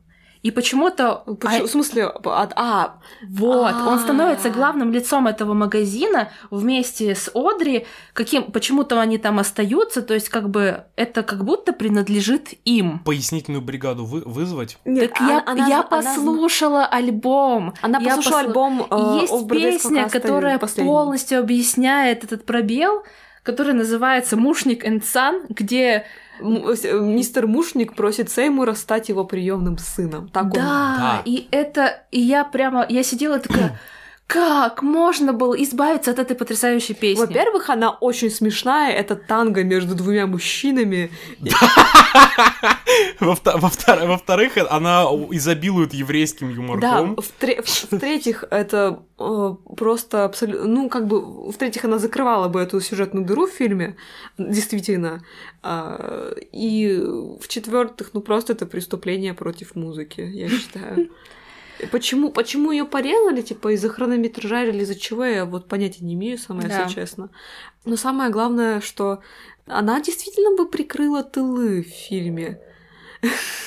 А можно, можно, кстати, э, немножко по- более расширенную пояснительную бригаду по этому Давай. поводу вызвать? Конечно. Поясню. Очень много в постановке играет сценический дизайн. То есть, когда нам презентуют в песне Closed for Renovation или сегодня в магазине Ремонт, у нас презентуют э, в первый раз Одри 2 в третьей стадии, то есть уже когда она размером с человека, оно размером с человека, появляется вывеска «Вот оно, это Одри 2». А когда после а, песни очень, кстати, зря вырезали песню The Meek Shall Inherit, потому что, ну, кротким воздастся. Потому что, по сути, это главная эмоциональная коллизия мюзикла. То есть, опять же, если а мы в уж по спойлерам. ее и не должно быть, потому что фильм Она хочется... и есть. Ну, фильм старательно пытается избежать... То есть в фильме, как бы, в общем, в мюзикле Сеймур чуть более не- неоднозначный протагонист, чем в фильме, потому что в фильме он до конца должен оставаться положительным героем, Да, и у нас да. не должно быть колебаний на тему того, что, типа, может быть, он делает что-то не то. Хотя он явно Но- делает что-то не то.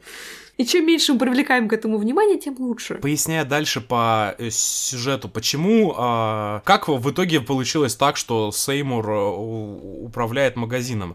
Очень важный момент, когда Одри уже благополучно употребил мушника, и а, Сеймур остается по сути на управлении. Сеймур сказал Одри, что а, мушник уехал к сестре в Чехословакию, то есть таким образом он объясняет его отсутствие и объясняется, почему Сеймур остался на управлении. То есть в купе с Мушник Кэнгсан это дает более полную картину событий. Отлично. Я думаю, что если мы хотим без огроменных... ну, то есть мы какие-то спойлеры употребили, к сожалению, потому что ну, мы говорили про сюжет, но чтобы без грандиозных спойлеров э, обойтись для людей, которые все таки хотят, а мы надеемся, что они хотят ознакомиться с мюзиклом, а, я предлагаю немножко подзакругляться, и напоследок еще хочу э, спросить ваше мнение насчет того, что будет экранизация новая магазинчика а, с вроде как пока что не железобетонно подтвержденными, но уже вроде как и подтвержденными а, Тараном Эджертоном а, на роль Сеймура, с Скарлетт Йоханссон на роль Одри и с Крисом Эвансом на роль прекрасного садиста, дантиста, И мотоциклиста. Билли Портером в роли растения. Да, и, Би- и Билли Портер, которого все знают только как человека, который прекрасно носит смокинг-платье, на самом деле еще и замечательный бродвейский актер и певец. Он, А, кстати, исполнял а, в предварительных показах а, 2003 постановки, он как раз исполнял Удри 2. Кому интересно, можете найти. Ну, в общем, э, у меня основные вопросы именно к Скарлетт Йоханссон, потому что у нее есть голос, но э, для э, песни Одри основной. э, Вопрос тембра. Да, вопрос тембра. У нее должен там был должен быть сопрано, ты говорила. Я не знаю, ну там, ну, я, возможно, не так хорошо знакома с вокальными данными Скарлетт Йоханссон, но мне кажется, у нее такой глубокий, нежный голос, а роль Одри исполняла, по крайней мере, в фильме совсем другого типа девушка. И, м, да, Эллен Грин. она, ну вот, у меня чисто внешне есть пересечения какие-то такие Нет, вот вайбы, у меня но... вопрос скорее технический к Милане и к Ладу.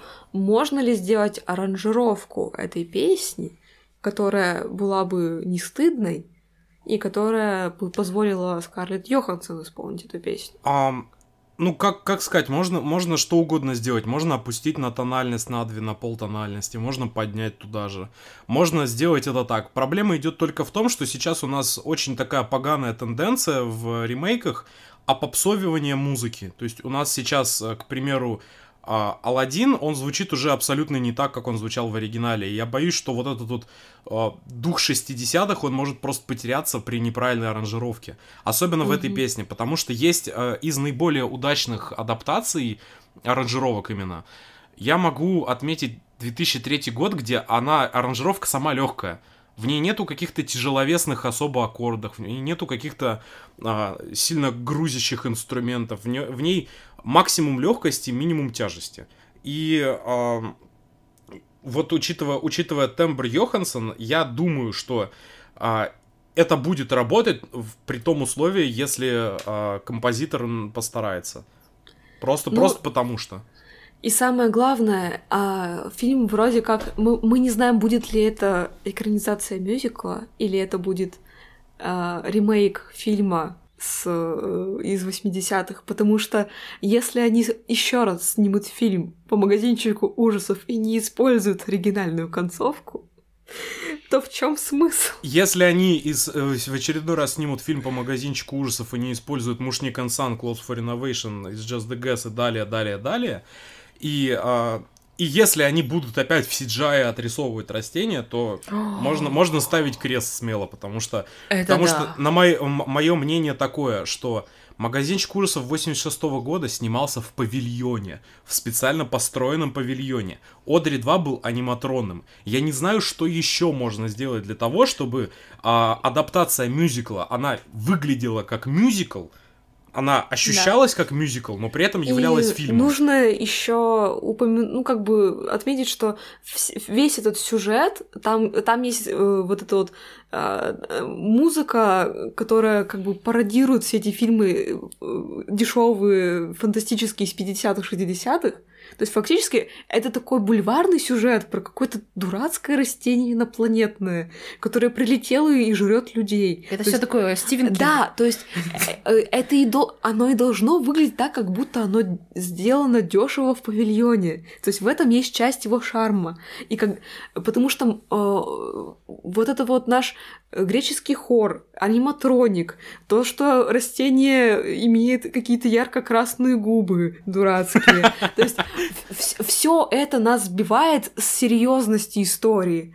То есть, да, там есть такие трэш-элементы, ну, типа, там есть расчлененка, там есть кровь, там есть, ну, какие-то жуткие вещи, но они в купе с вот этой вот дурацкостью, они работают на отвлечение зрителя. А если э, сделать, как бы, все довольно реалистично, я боюсь, что может потеряться вообще флер этой истории. Нас может спасти Тайка Вейтити. А, У нас, у нас, Мы, у мы, нас... кстати, пока не знаем, кто снимает. Да, но он вроде как занялся следующим Тором, поэтому... Кстати, об немножко поподробнее про ярко-красные губы и все прочее. Вообще, если посмотреть э, дизайн и декораций, э, особенно запоминаются те, э, короче, дв- два типа дизайна декораций. Это в тот, где магазин выглядит реалистично, а растение на его фоне максимально карикатурно, если так можно выразиться. Или о том, где там выглядит карикатурно все, то есть где там какие-то э, изгибы, изломы, какое-то какая-то неправильной формы стена, какая-то вот это вот все ощущение того, что ты в каком-то, ты в какой, в каких-то других реалиях. Ты в каких-то других реалиях, которые живут по своим законам, и кроме как смириться, ты с этим ничего не сделаешь. А, также есть очень интересная пометочка про дизайн Одри 2. В оригинале это было помечено как э, какой-то антропоморфный гибрид авокадо и венериной мухоловки, который похож на акулу, когда открывает рот. Но если смотреть, если загуглить дизайны, то все пляшут кто во что гораст. Кто-то делает Одри 2 желтым, кто-то делает Одри 2 а, зеленым с красными губами, кто-то делает его вообще там розовым, кто-то делает э, ну, короче говоря, там фант... гуляй губерния по фантазии просто, потому что э, и в, в этом плане мало чем ограниченные люди. И вот как раз вся эта какая-то карикатурность этого растения, но при этом э, абсолютная не карикатурность тем в сюжете, оно и дает вот это вот уникальнейшее ощущение в итоге. Это максимально удачный бленд карикатурщины и реализма. Прекрасно. Я считаю, что нам надо потихоньку э, завершать нашу прекрасную беседу, потому что мы по существу сказали уже все, а, а дальше можно только углубляться и изучать самому. Мы пишем уже довольно долго, и я надеюсь, это было кому-то интересно, познавательно. И, а если нет, возможно, развлекло вас, пока вы готовите что-то на кухне. Э, в общем, я надеюсь, что мы вам как-то пригодились, и вы будете рады услышать наши следующие выпуски. Mm. Я думаю, что на сегодня мы закончим. Э, будем рады, если вы будете следить за этим подкастом, потому что мне понравилось его писать. И я думаю, что кому-то понравилось его слушать. Поэтому мы продолжим это. Да, дело. если вам понравилось, обязательно поделитесь со своими друзьями. Э, и... На какой бы платформе вы нас слушали, а мы не знаем, на какой платформе вы нас слушаете. А, поскольку мы не знаем, где вы нас слушаете, то в зависимости от платформы поставьте сердечко, звездочку, лайк, что угодно. Расскажите о нас друзьям. И э, до новых встреч. Всем пока.